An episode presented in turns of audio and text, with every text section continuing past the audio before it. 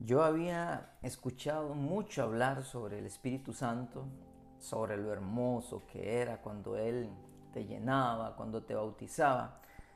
Pero una madrugada, después de una larga búsqueda sin resultados, a eso de las 3 de la madrugada, sin pedirlo, sin pensarlo, créanme, yo estaba muy dormido a esa hora. Fui despertado y caí al piso llorando, sentía como un fuego que me quemaba y mm, lenguas no conocidas empezaban a salir de mi boca mientras lloraba sin parar. La paz más extraordinaria que jamás había sentido la experimenté esa madrugada.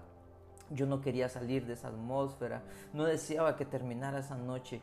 Empecé ese mismo momento a conocer al Espíritu Santo de una, de una manera distinta.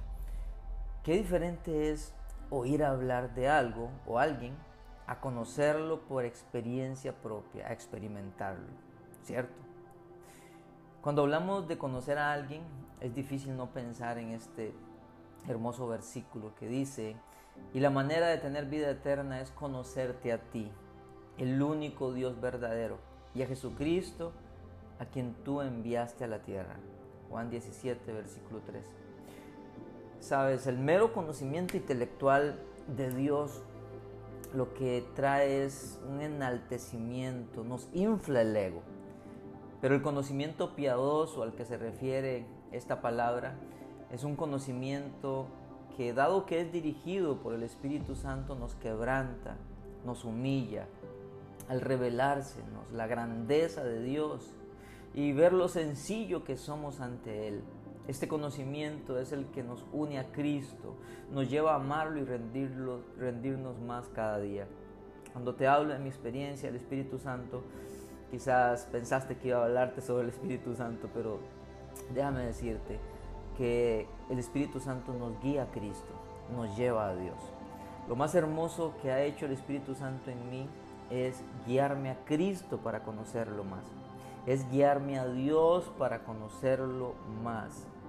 Hay gente que tiene temor o, dice, no, es que solo Espíritu, Espíritu, Espíritu y Jesús y el Padre.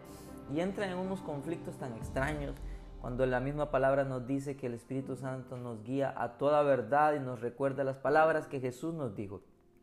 La llenura del Espíritu Santo va a terminar o va a hacer que nosotros eh, seamos guiados a querer conocer más a Jesús a querer conocer más al Padre, porque esa es la obra de Él, formar a Cristo en nosotros, guiarnos a Él, para que lo adoremos, para que lo amemos. Alguien lleno del Espíritu Santo va a ser alguien amante, deseoso de conocer a Jesucristo. ¿Sabes? Eh, hay una verdad muy importante a tomar en cuenta y es la siguiente. Lo único que se irá con nosotros al partir de este mundo es el conocimiento de Dios que obtuvimos en esta vida. Y lo anterior va de la mano con otra verdad también importante. Si le dedicas tiempo a conocer a Jesucristo, lo amarás cada vez más. Será más real para ti y aquel que ama a Dios es conocido por él. Primera de Corintios 8:3 dice, pero si alguno ama a Dios, es conocido por él conoce al Dios eterno, pasa tiempo con Él por medio de su palabra y por medio de la oración. Padre amado, gracias. Tu palabra nos dice que debemos conocerte a ti, el único Dios verdadero y a Jesucristo. Y esta es una obra preciosa que hace el Espíritu Santo en nosotros. Ayúdanos a conocerte más, a dedicar esta corta vida a empezar a conocerte para pasar una eternidad contigo, Señor. Y a medida que te conozcamos más, te vamos a amar más, nos vamos a entregar más, nos vamos a alejar más del pecado, vamos a servirte más. Bendice a todo el que escucha este pan diario en este día y que se despierte en su corazón un deseo profundo de conocerte más, Señor. En el nombre de Jesús. Amén. Nos escuchamos en nuestro próximo pan diario. Bendiciones.